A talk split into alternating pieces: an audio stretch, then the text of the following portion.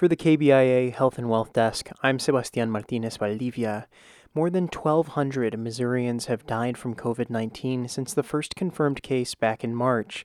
With new data every day, the human aspect of that loss can get lost in the numbers. Angela Kender is looking to change that. After losing her mother to COVID 19 in June, Kender has decided to organize a project to commemorate her and everyone else who has lost loved ones to the disease. She's sending photographs of those lost to the Capitol during the special session. My mom, um, she was, I mean, she was a very inspiring woman and she was always, you know, standing up for what she believed was right. And so, in the weeks of like thinking about her being gone and what that meant and how like isolated I feel and how I don't see that our government at many at all levels um, is is responding in the way that I think that they should. I I thought maybe what would help is if they actually see all of the people that have been lost and, and how have you kind of gone about trying to reach other people who have lost family members? Um, and how has that gone so far? I joined some, um, started looking for Facebook groups for like support groups for people who have lost family members. Um, and I found a St. Louis area one, um, and then also some nationwide um, Facebook groups as well. Um, and then, you know, I've gotten family members that have reached out saying, you know, things like I'm I'm 28, my little brother is 25 and our father just died and we're completely devastated and you know ex- expected, you know, to have so much more time with him and you know, we would love to have him be represented, you know. It just, so there's there's been all you know, people providing me ideas of how to get the word out so that I can get more um, photos and people involved, but then also people reaching out saying, "Hey, this has happened to me too." And you know, I've I've found from these Facebook groups that I've joined, like there's just a huge community of people that are going through this extreme loss and and truly feeling like no one else understands what's going on. Yeah, as far as um, kind of the the public gov- comments that the governor has made about COVID nineteen, how, do you feel he, he's talked about like the human loss aspect of it, or do you feel like he hasn't really touched on that um, so far? No, I mean what what I've heard is him say things like, "Yeah, people are going to get it and they're going to get over it." Like that's what what it is. That's the that's the answer. And to me that's not an answer. To me that's um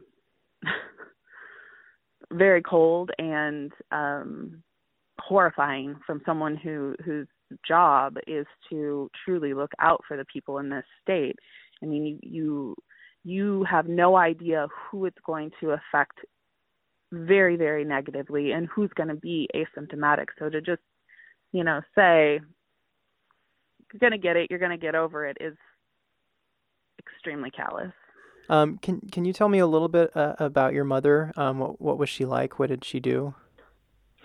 Um, she, uh, well, she's a doctor. Uh, she has a doctorate in psychology. She's a licensed professional counselor in Missouri. Um, she has had her own private practice for many years, has helped many, many people. She um, was also a professor in the master's program at Missouri State um, for counseling.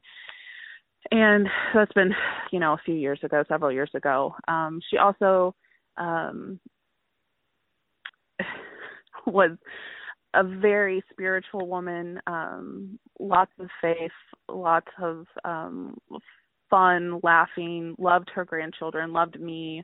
She was a single parent and I am an only child.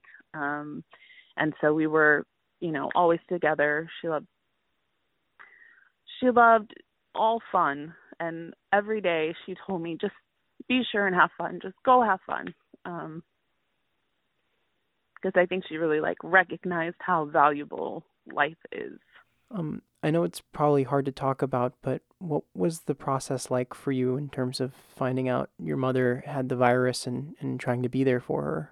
I talked to her every single day, and her like it just got harder and harder for her to talk, and you could hear the the struggle in her breathing.